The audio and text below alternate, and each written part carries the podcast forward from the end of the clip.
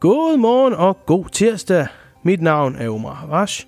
Jeg er cybersikkerhedskonsulent og journalist, og det her er Danmarks eneste daglige morgenbriefing om cybersikkerhed. Det her er Cyber to Go.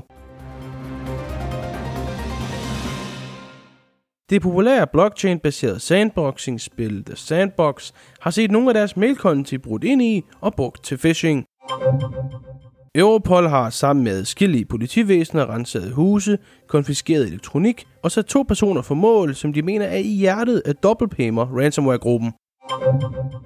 Twitters API var nede i går den 6. marts, og nedbruddet ramte platformen på rigtig mange fronter. Det er de tre nyheder, der venter dig for den her tirsdag, og efter dem selvfølgelig en vejrudsigt.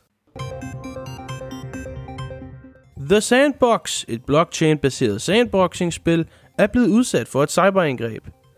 Hackerne fik adgang til The Sandbox e-mail-konti ved at målrette angrebet mod en bestemt medarbejder. Efter de fik adgang, brugte de så mailkonti fra The Sandbox til at sende phishing-mails ud til spillere for at lokke dem til at installere malware. Virksomheden har ikke bekræftet omfanget af angrebet i forhold til, hvorvidt phishing-forsøgene faktisk var succesfulde.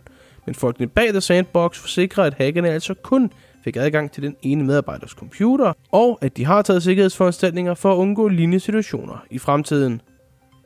De har blandt andet nulstillet adgangskoder til samtlige medarbejderes brugerkonti, og fremover tvunget brug af tofaktorgodkendelse ved login. Europol har sammen med FBI og det ukrainske, det tyske og det hollandske politivæsen sat to personer, der menes at være en del af kernen af Double Payment Ransomware-gruppen under mistanke. Det bekræfter Europol i en officiel pressemeddelelse. Den ene er tysk statsborger og fik sit hus renset af det tyske politi.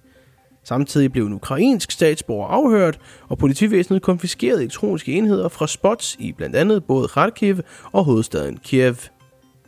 Enhederne bliver undersøgt, således at myndighederne kan finde ud af personernes specifikke roller og kende deres forhold til andre IT-kriminelle.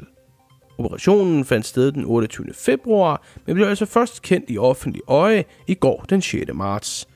Så snart der er nyt i sagen, hører I selvfølgelig om det her på cyber to go Twitters API blev ramt af et nedbrud i går den 6. marts. Nedbruddet betød, at brugere i en times tid ikke kunne tilgå platformen eller bruge platformen selv, hvis de allerede var logget ind. Og da nedbruddet ramte API'en, betød det, at platformen, der gjorde brug af API'en, også blev ramt af problemerne. Twitter har ikke officielt nævnt noget om, hvad det specifikt er, der medførte nedbruddet. De har dog nævnt, at det var en intern ændring, der havde uforudsete konsekvenser. Twitter er siden da igen kommet op og køre som normalt, men nedbruddet medførte blandt andet et influx af brugere, der gik over til Mastodon, den decentraliserede social medieplatform. Vejret i dag står på skyer, regn og i de fleste egne sne fra morgenstunden af. I takt med at dagen skrider frem, vil solen vise sig i de sydlige egne af landet hen mod aftenen. Fra aften og frem, ja, der står den på skyer og i visse egne lidt vind. Temperaturer i dag mellem frysepunktet og 4 grader, og i de senere aftentimer helt ned til 4 grader under frysepunktet.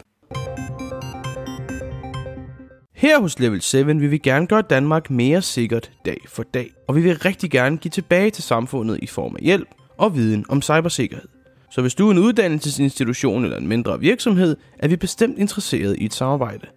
Du kan læse mere om os og kontakte os på www.lvl7.dk. Mange gange tak for, at du lyttede med til dagens udsendelse af cyber to go I morgen er, som du måske ved, International Women's Day.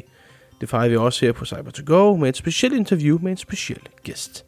Den vil være på engelsk og være i slutningen af morgendagens udsendelse så det er altså ikke en, du har lyst til at gå glip af. Jeg håber derfor, at vi høres ved igen i morgen tidlig klokken 7. Mit navn er Omar Havash, og jeg ønsker dig en dejlig tirsdag. Kør forsigtigt!